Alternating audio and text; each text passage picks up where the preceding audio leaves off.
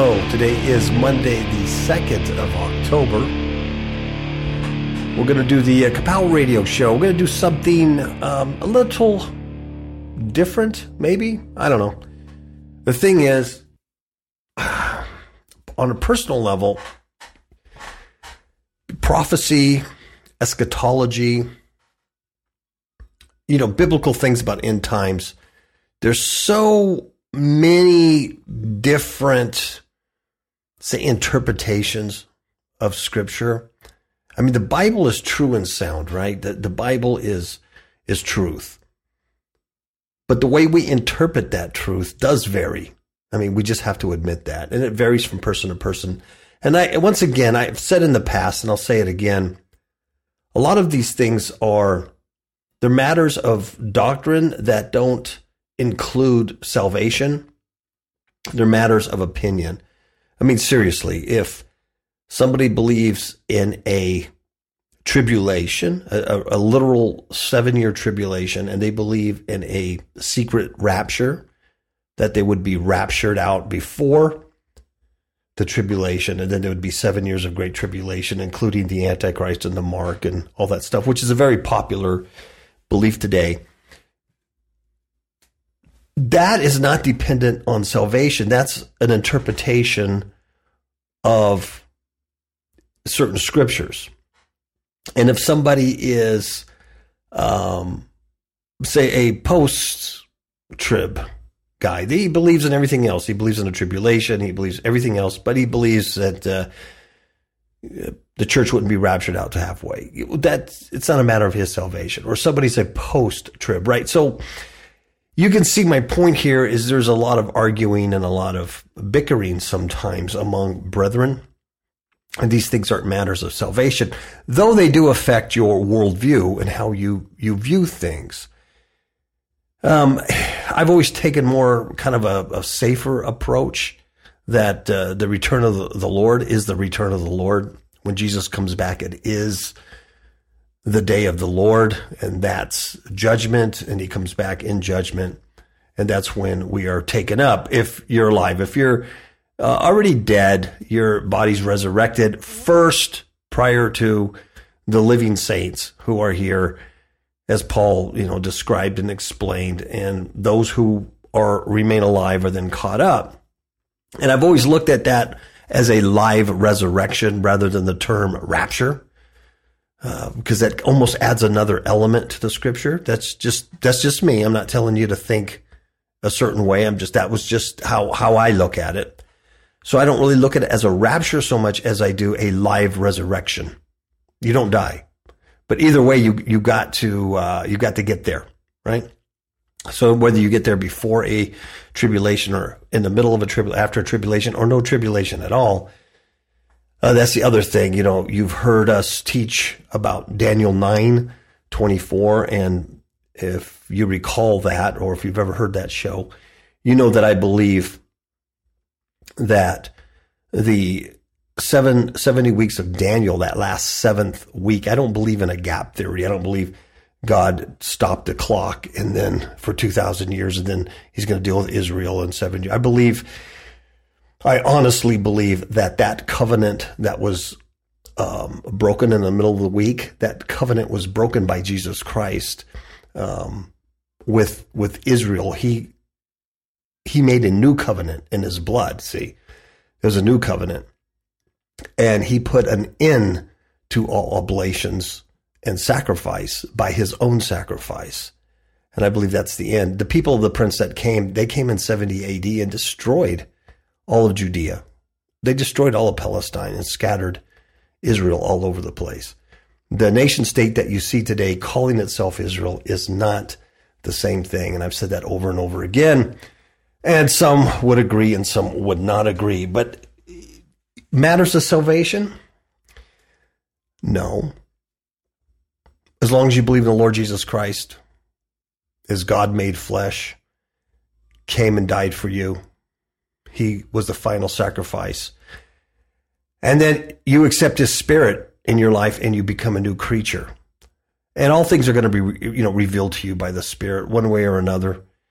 And the thing is, um, it does affect your worldview and how you view things. I like to uh, be more uh, Christocentric. I like to give the glory to Christ rather than to Antichrist. In in especially passages like that in Daniel nine about the 70th week, I like to give glory to Christ that Christ was the one, not the Antichrist is going to come and make a covenant and then break it halfway between seven years, but that Christ already did that. And that's part of his beautiful work that he did. It doesn't make me more cooler than you or more righteous or smarter or anything. That's just the way I see it. And many, I'm not the only one, many in the past, especially, uh, preachers and commentators, commentators and scholars uh, of a hundred years ago have seen it that way. And actually, the the pre-rapture, the secret rapture thing is something that's fairly recent. That's um, that came about with Darby and then the Scofield Bible, and you can honestly you can trace it to a Jesuit, uh, Francisco Ribera, to come up with that doctrine. So I prefer not to believe anything coming out of the Catholic Church or uh, Jesuits. But, you know, I hate to say this because it said so much. Do your own research. You always hear that. Do your own research. But, you know, look, look that up. Um, I would challenge you to do so if you have any doubts about that. But anyway, um, we talk so much about eschatology and prophecy and things, and you can get uh, convoluted. You can get confused. And that's the other thing. Uh, the God I serve is not a God of confusion. So anything, when you start studying the book of Revelation or Daniel and it gets really convoluted, I, I just don't think that's of God because God is not an author of confusion. You know, and if you don't understand something, you know, you don't understand it, but you just got to keep praying that God will give you understanding. But the worst thing we can do is just follow somebody else's teaching and thought just because and we haven't done our own work. You have to kind of do your own work. And you all know that. But anyway, um, I kind of wanted to get off of the prophecy thing and the eschatology thing for a while, even though we're right in the middle of it. You know what I mean? As far as life goes right now and the way the world is turning, we're like right in the middle of it.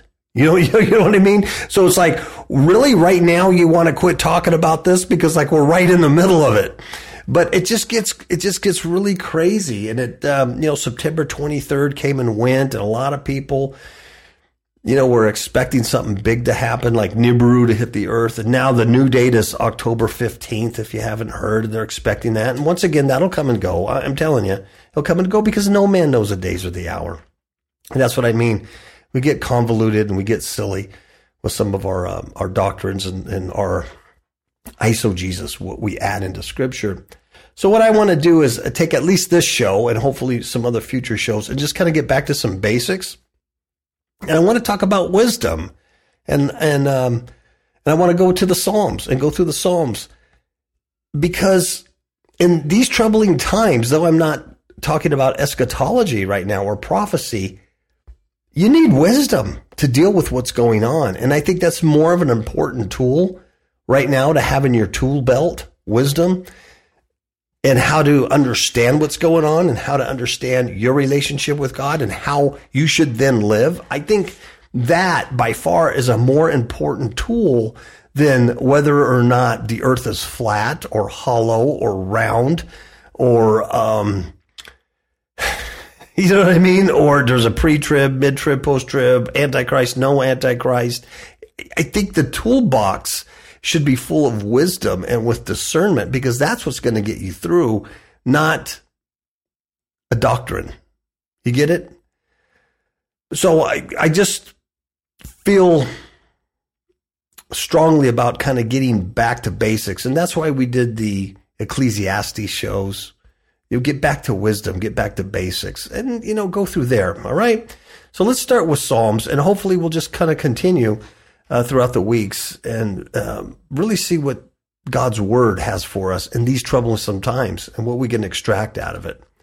All right. So we're going to talk about the, the Psalms. Let me just give a quick introduction in case people, you're not really familiar with what the Psalms are. The book of Psalms in, in your Bible. And it's a Hebrew title. The book is Tehillim. It means is praise. It means praises or hymns, right? They're songs. And it's a leading feature in its content is praise. right? That's mostly what it's about. It's about praise. These are songs of praise, praise to our God, our creator God, the ultimate God, the one God. Now, in the Greek, in the Septuagint, they uh, they call it psalmoi, and that's where we get our word psalms. And it does correspond to the Hebrew word mizmor, uh, by which 65 psalms are designated in their inscriptions, in which the Syriac, it's a language that, like the Hebrew, it uses for the whole book. So it means, as also does the Greek name, it means an ode or a song. It's, it's whose singing is accompanied by an instrument, particularly the harp back then. And to some psalms, the Hebrew word shir or song is prefixed. And now the apostle Paul alludes to all these terms in Ephesians 5:19. Let's take a look at that. In Ephesians 5:19 and 20, Paul says, speaking okay, let me go up to 18 uh, just start there. It says, "And be not drunk with wine wherein is excess, but be filled with the Spirit, speaking to yourselves in psalms and hymns and spiritual songs, singing and making melody in your heart to the Lord, giving thanks always for all things unto God and the Father in the name of our Lord Jesus Christ, submitting ourselves one to another in the fear of God. So these aren't just Christian songs.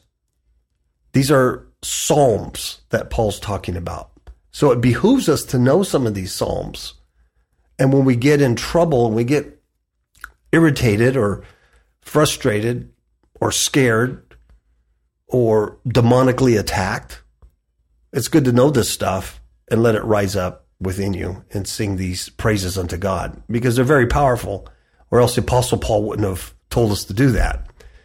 Uh, so he's saying, don't walk in drunkenness, don't be excess in wine, but sing these songs to yourselves and uplift one another. Okay. Uh, let's see. Let's go and talk about a lot of these are, uh, says they're prescribed or subscribed to the chief musician. And that was like the superintendent of the music to oversee everything. And it's prefixed by that, like pertaining to the chief, you know, musician and his character. And that is found in like in, you know, 53 of the Psalms. Um, so these are a lot of times they're translated in the prefix author and um, you know written by the Psalm of David or of Asaph. Uh, there's some that are uh, ascribed to Korah. So most of most of the people, most of you know, most of the time it's called the Psalms of David because David wrote so many of them and he compiled so many of these uh, together. Now, what we need to remember is that David was not just a king of Israel, but he was also a prophet. And we tend to forget that. But he, he wrote uh, prophetically, and he wrote prophetically about our Messiah, about Jesus Christ coming in the flesh. And being a, um, a man after God's own heart, right?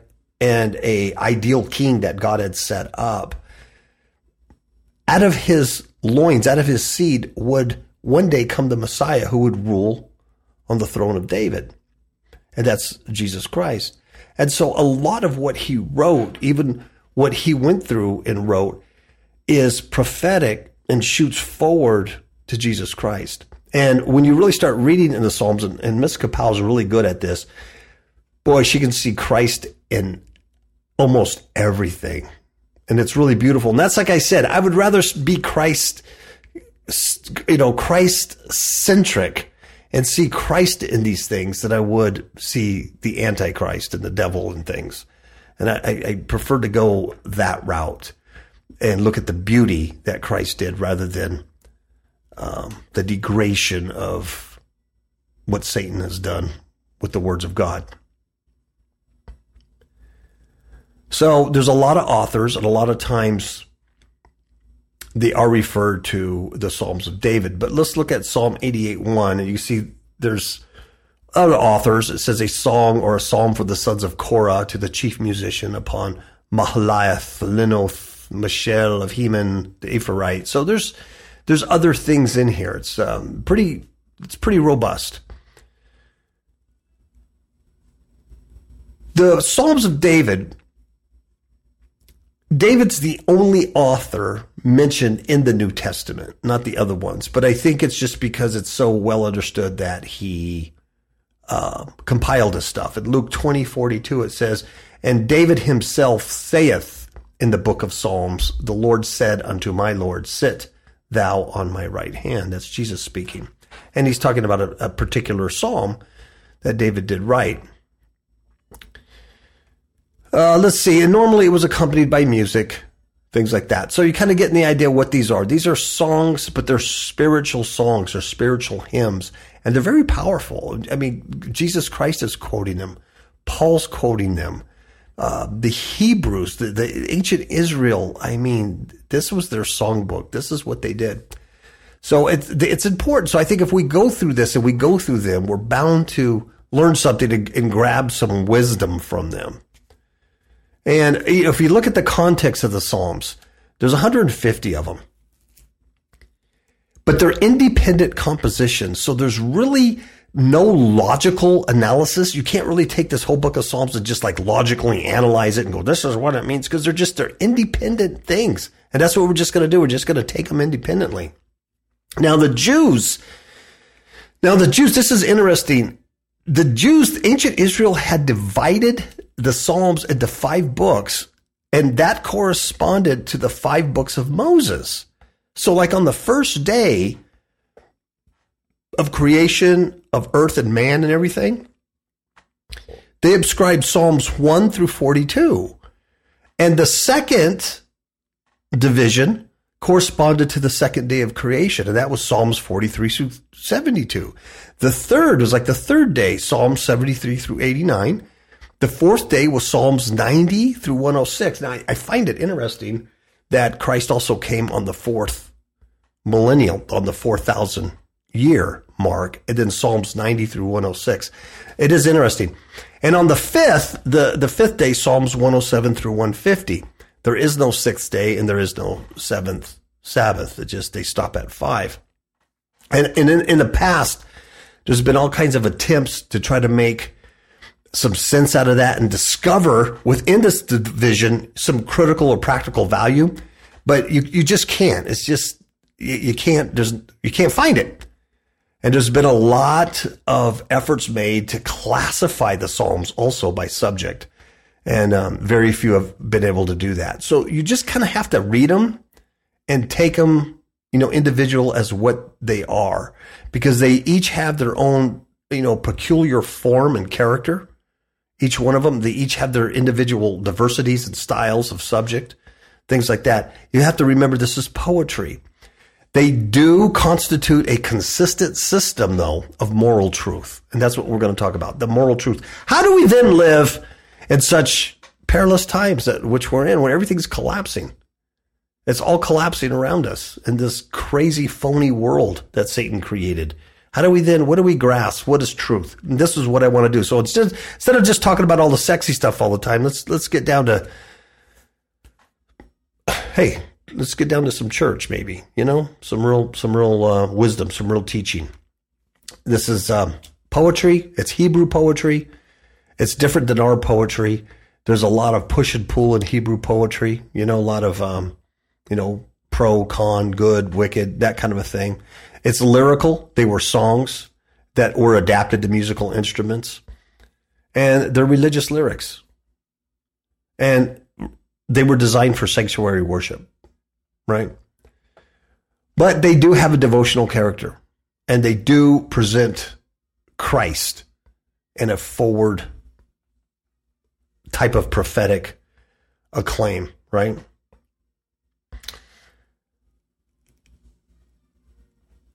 We see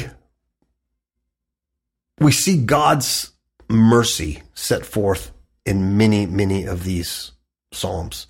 We see doctrines of regeneration by the Spirit, forgiveness of sins, repentance towards God.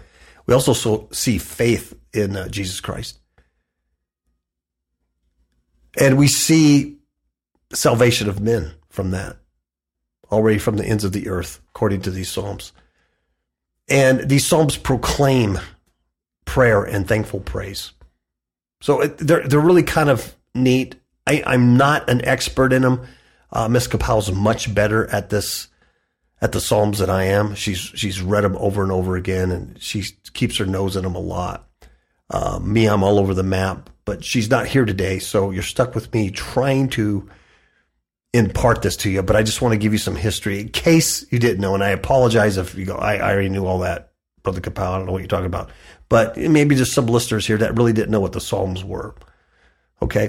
Hello, this is Professor Lambsrath from the Institute of Prophetic Studies in Southern California. Are you tired of going to church, yet getting nothing from it?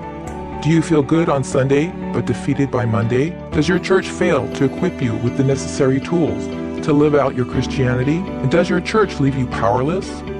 Have you ever wondered why?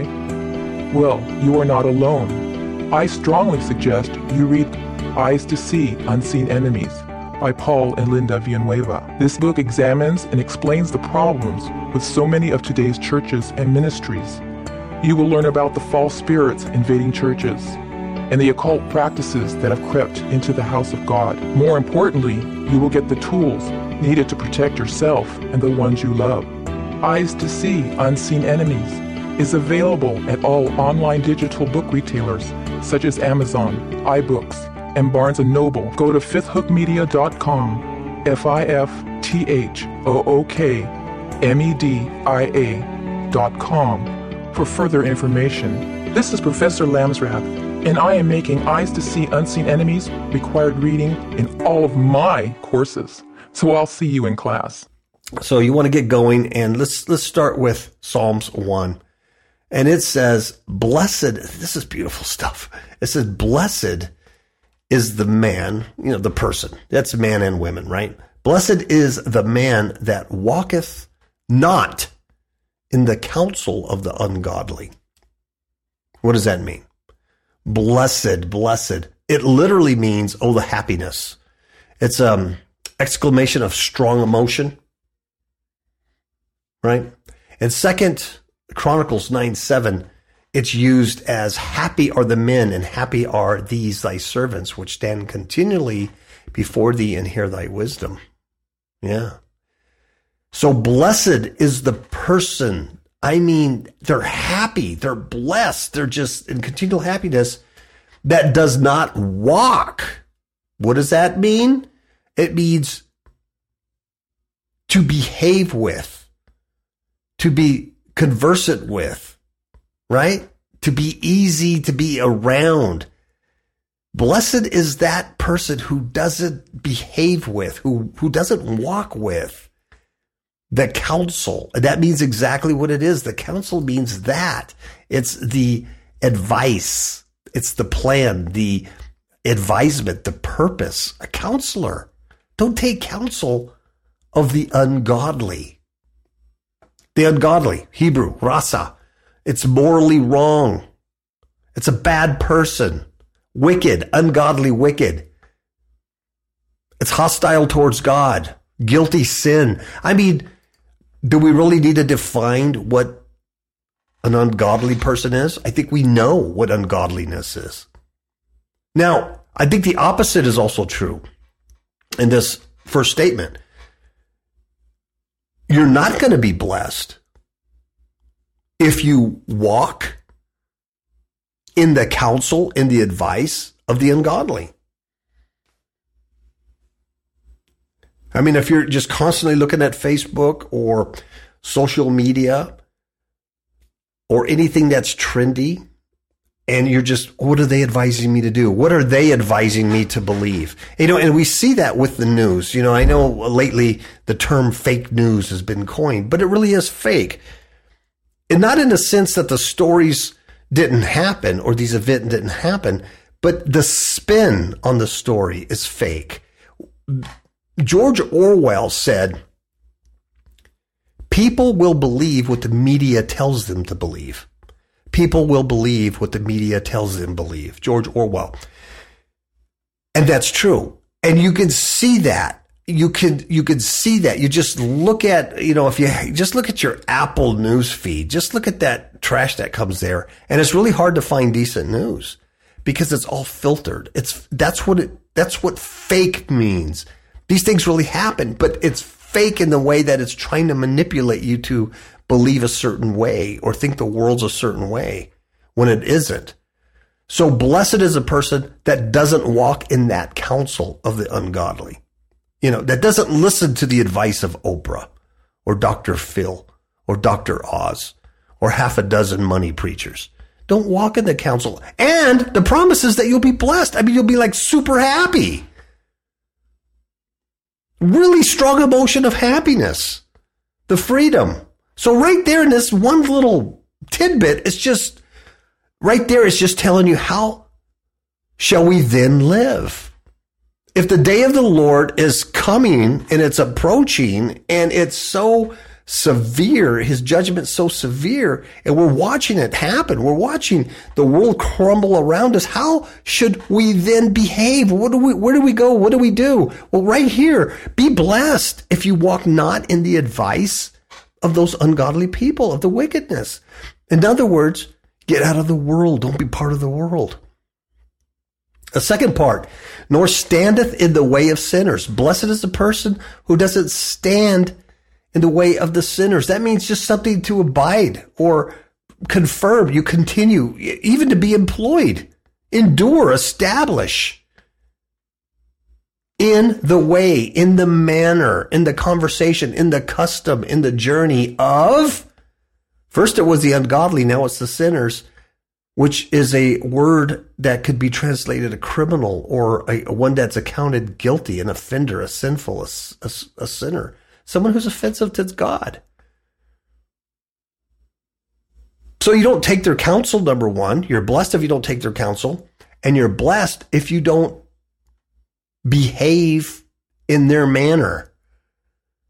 If you're not trying to look like Kim Kardashian, you're probably going to be blessed. If you are trying to look like Kim Kardashian, you're not going to be happy. In fact, bad things are going to happen. We'll get, it says the opposite. The other part is blessed um, also are you if you don't sit, right? You don't hang out with, you don't sit down with, you don't remain, you don't dwell, even to marry. The word could even be used in marrying somebody. Blessed are you if you don't sit with or sit in the seat, the abode, the place, the population, the assembly of the scornful. And uh, that is someone who scoffs. They scoff. They're a mocker. They're a mocker. And we've gone over this before. A mocker is just not somebody who just makes fun of Jesus Christ like George Carlin did. You know, makes fun of God, George Carlin.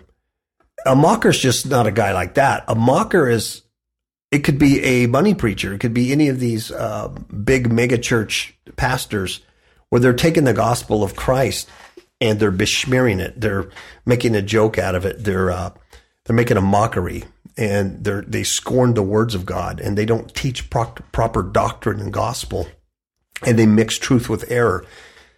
That's a scorner and a, and a mocker also. And it says you're going to be blessed if you don't sit in their assembly of the scornful. So if if there's a church, there's a mega church, and uh, people are part of that, and he's leading people away from God or or she, Paula White. We just saw my gosh, we just saw Paula White with her husband Jonathan Cain, the keyboard player from Journey, and they were singing on the Jim Bakker show. That's the Jim Bakker ex-felon Jim Bakker uh, crook Jim Bakker They were on his show singing "Don't Stop Believing" as a as a worship song. That's mocking. That's scornful. That's horrible. That's sitting in the seat of the scornful. Um, really? That's not blessed. Now you look at, well, she's successful. They're making money. He's a keyboard player for Journey. He's, you know, blah, blah, blah. We've learned from Qoheleth and Ecclesiastes that life under this sun is short and that you have to look above. You have to have vertical thinking, eternal thinking to really see what the end is. And we've discussed that. It's not just about success down here. So if you don't do any of that, you're blessed and your delight. Verse 2 says, But his delight, your delight, her delight, is in the law of the Lord. Now, what does that mean? The law of the Lord. The Torah, which means precept or statute, the law, God's direction, instruction. It's the body of prophetic teaching, the instruction in mess- messianic age. It's direction from God. That's the law. That's the law that gives us delight today, the law of Christ Jesus. Right? His commands. He even says, if you love me, you'll, you'll obey my commands. Well, where is his commands written in the New Testament? They're written all through the Bible.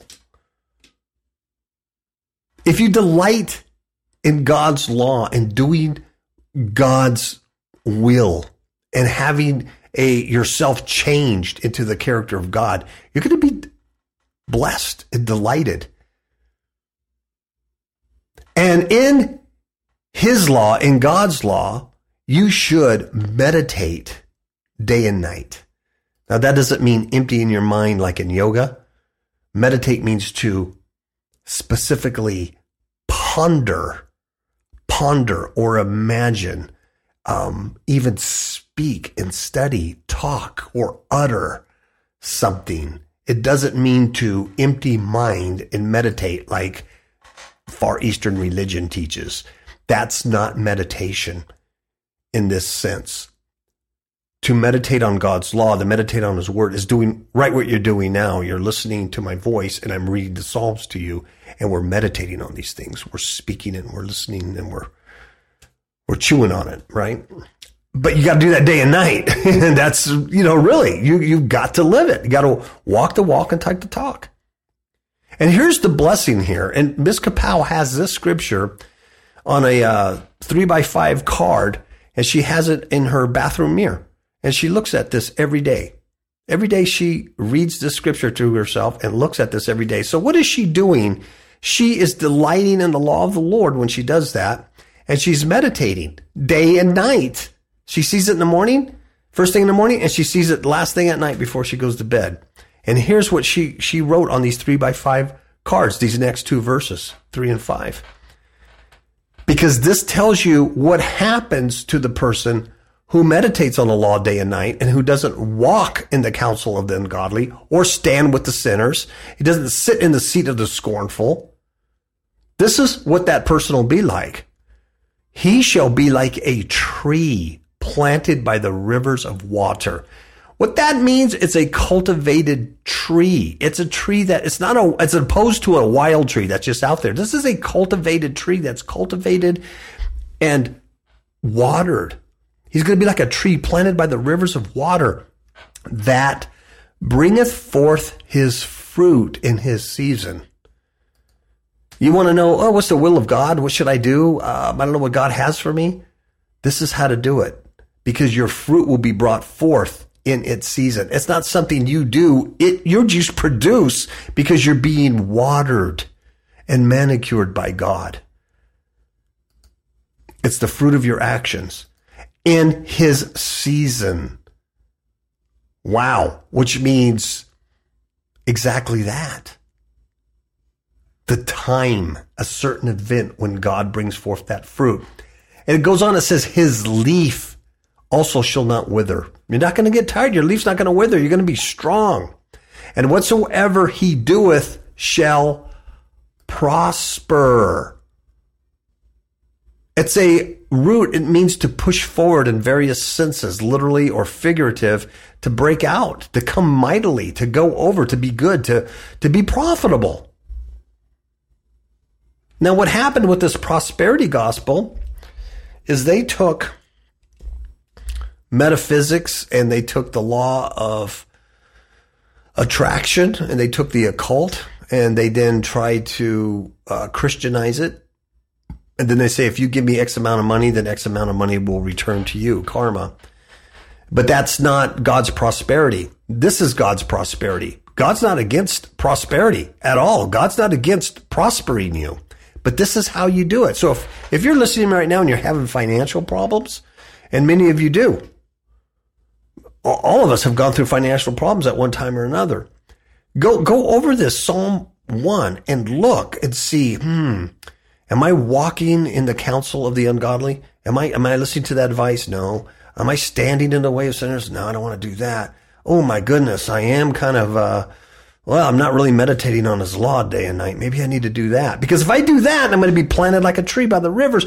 My fruit's going to come and I'm, my leaf's not going to wither. And whatever I do, I'm going to prosper. Dude, that's, that's just written in God's word. That's a promise and it's prophetic. It's prophecy because it's saying you shall prosper. It's future. It's, you're going to prosper if you do these things. And if, if you don't prosper after doing those things, then it means it's not true. So challenge. I mean, God doesn't mind if you challenge him.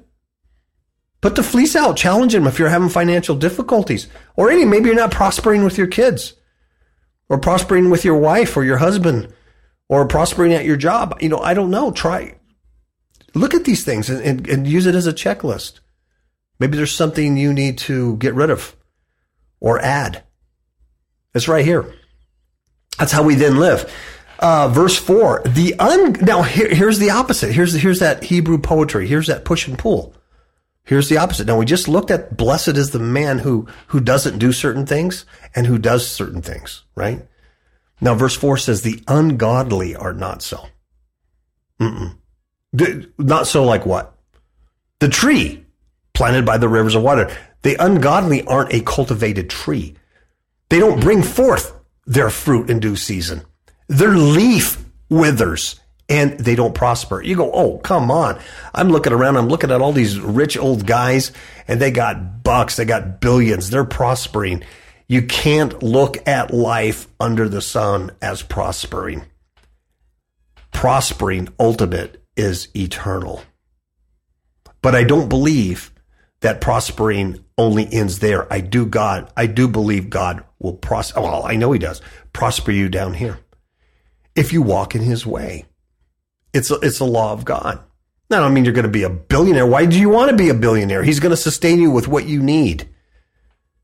You don't want to be tempted with all that stuff. If if your if your goal is to be a multi-millionaire, a billionaire, because prospering, then you have the wrong attitude anyway towards your religion, towards God. You're looking at as him as a magic genie, and you need to take stock at where you're getting that because you're probably walking in the counsel of the ungodly to get those kind of ideas. I hope you're following me on that. The ungodly are not so, but you know what they're like? They're like the chaff. Chaff.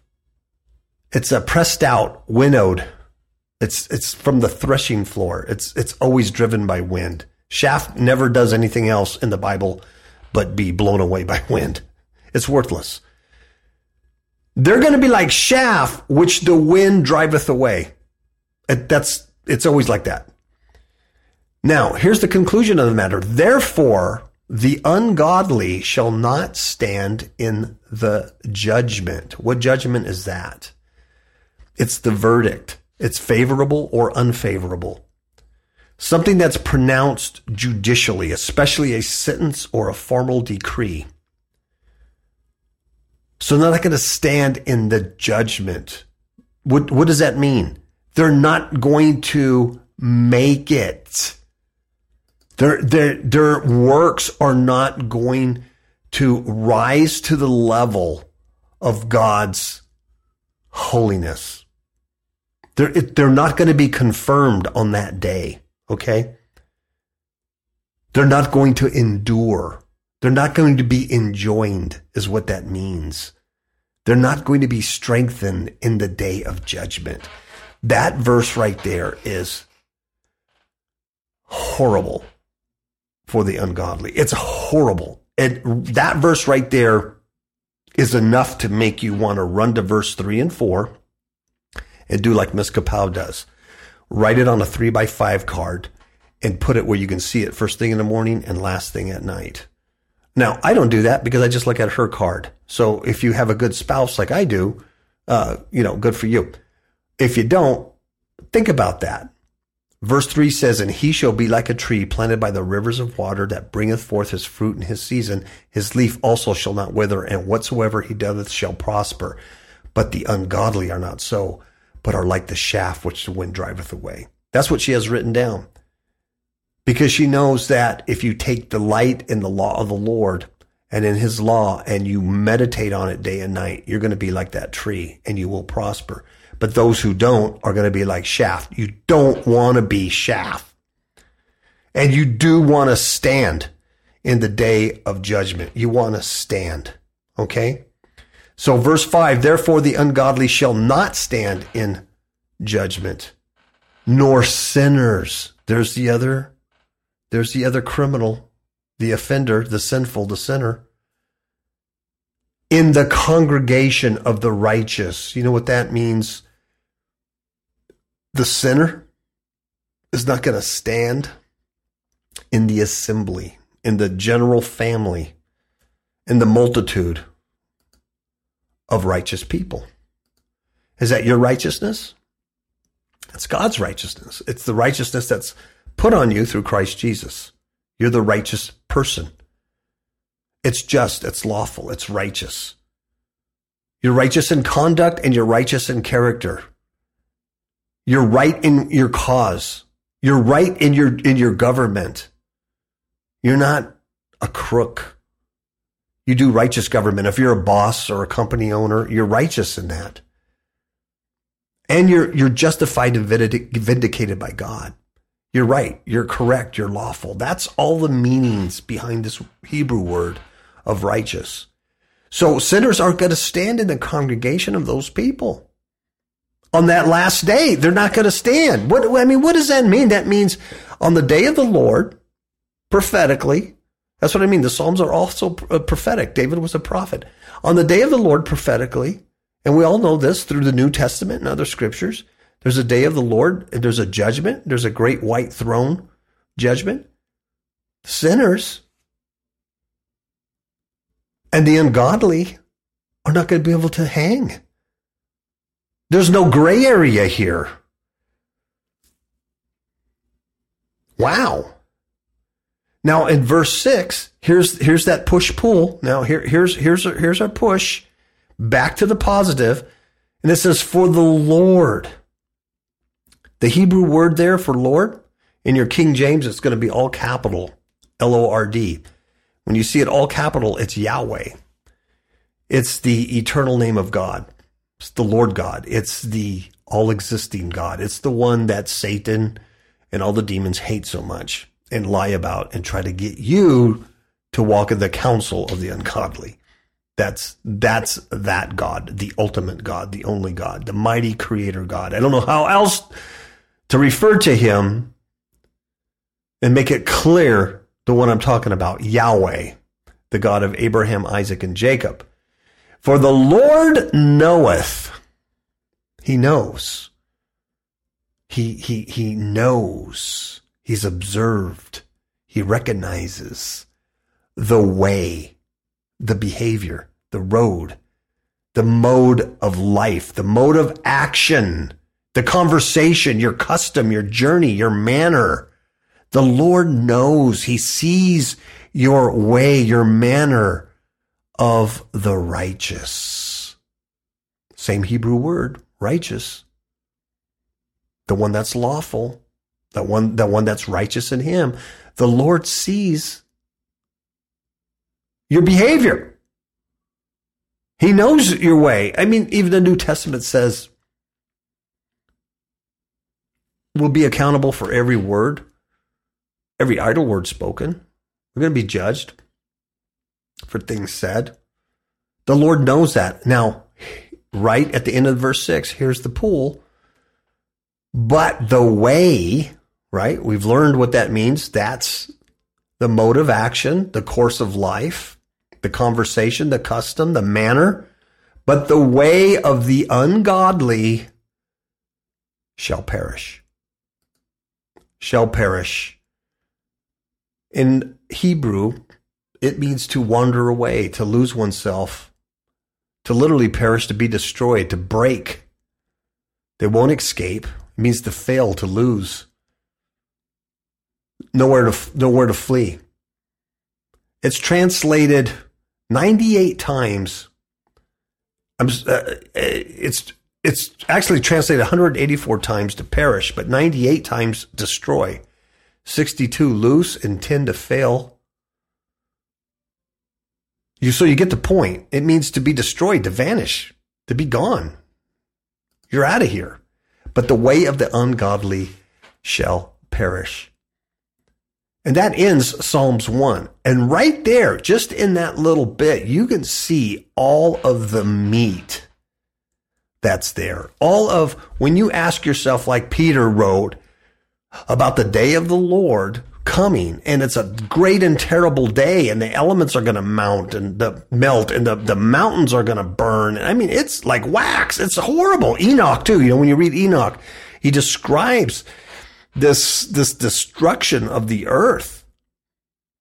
And Peter asked that question. If, if, if, you know, we, if, if you want to hasten the day of the Lord because you want the Lord to come, you want to hasten the day of the Lord, you got to realize it's a very dark, horrible day. But knowing that it's coming, how, how shall we then live? Well, look at Psalm 1. It just tells you right here in six verses how you should then live. And it also compares you to the person who's ungodly and who's a sinner and a scoffer, how they live and what, what happens to them. It's all right there. It's amazing. So Psalms 1, 1 through 6, it's the character and condition. It's the present and future destiny of the pious and the wicked. They're both described and contrasted. And in this little teaching, you learn that true piety, true piety is the source of ultimate happiness. And that sin is the ultimate source of misery, both here and eternally. Have, have you guys um, seen Jim Carrey? Have you seen the, the nut stuff he's doing? Type in Jim Carrey on, on YouTube. The guy's totally whack. And it's not a new thing. He's been into um, Eckhart Tolle, Tolle um, metaphysical, New Age, Buddha, Hindu stuff for a lot of years. I mean, personally, I think he sold his soul to Satan when he was a young, young man because he actually gives testimony about how bad he wanted to be famous, even as a kid. Um, he sent his uh, jokes and stuff to the Carol Burnett show when he was 10 years old trying to get on there. And he used to go up on um, Mulholland Drive and overlook L.A. and just like you know, um, like the secret, you know, send out metaphysical. He wanted it so bad, so you know he sold out, and Satan gave him the kingdoms of the world. But you should see him now. He's he's a nut. He, he's he's crazy. He's right, right off his rocker. Um, amazing amazing, and everybody knows it. And the rest of Hollywood, the rest of these idiots are making fun of him because he's so he's so out there. Uh, so sin is misery. Uh, Satan is a, is a horrible taskmaster. He'll he'll give people fame and fortune, but then, boy, they pay for it. Not only on this life, but ultimately, when they die, you can't unring that bell. There's no going back. There's no other place in the land of the living. It's over with. Man, it's not worth it. I know it seems like it is when you're down here because you think this is all there is, but man, this is a short, short existence. Yeah. So anyway, what we just read, Psalms 1 through 6, it's a summary of the teachings of the whole book of the rest of the Psalms. That's the summary of it. So it's almost like the, like it was placed there in the first place because that's what the rest of the Psalms is all about. About following the path of God and not following the path of the world or the wicked or the sinner. So I think that's kind of good. That's kind of good. Let's see. And the, I think what we could take away from this today also is that the way of the wicked, all their plans are going to end up in disappointment. Um, if we look at Psalm 37 13, it says, The Lord shall laugh at him, for he seeth that his day is coming. Uh. Psalm 146 8 says, The Lord openeth the eyes of the blind, the Lord raiseth them that are bowed down, the Lord loveth the righteous. Proverbs 4:19 says the way of the wicked is as darkness they know not at what they stumble. My goodness. My goodness. Oh, and what does God what does God promise for people who um, who know the way? Psalms 101:6 Mine eye shall be upon the faithful of the land that they may dwell with me. He that walketh in a perfect way, he shall serve me. Proverbs 12:10 A righteous man regardeth the life of his beast, but the tender mercies of the wicked are cruel. Huh, we've seen that. Hosea 13:5 I did know thee in the wilderness in the land of great drought. That's right.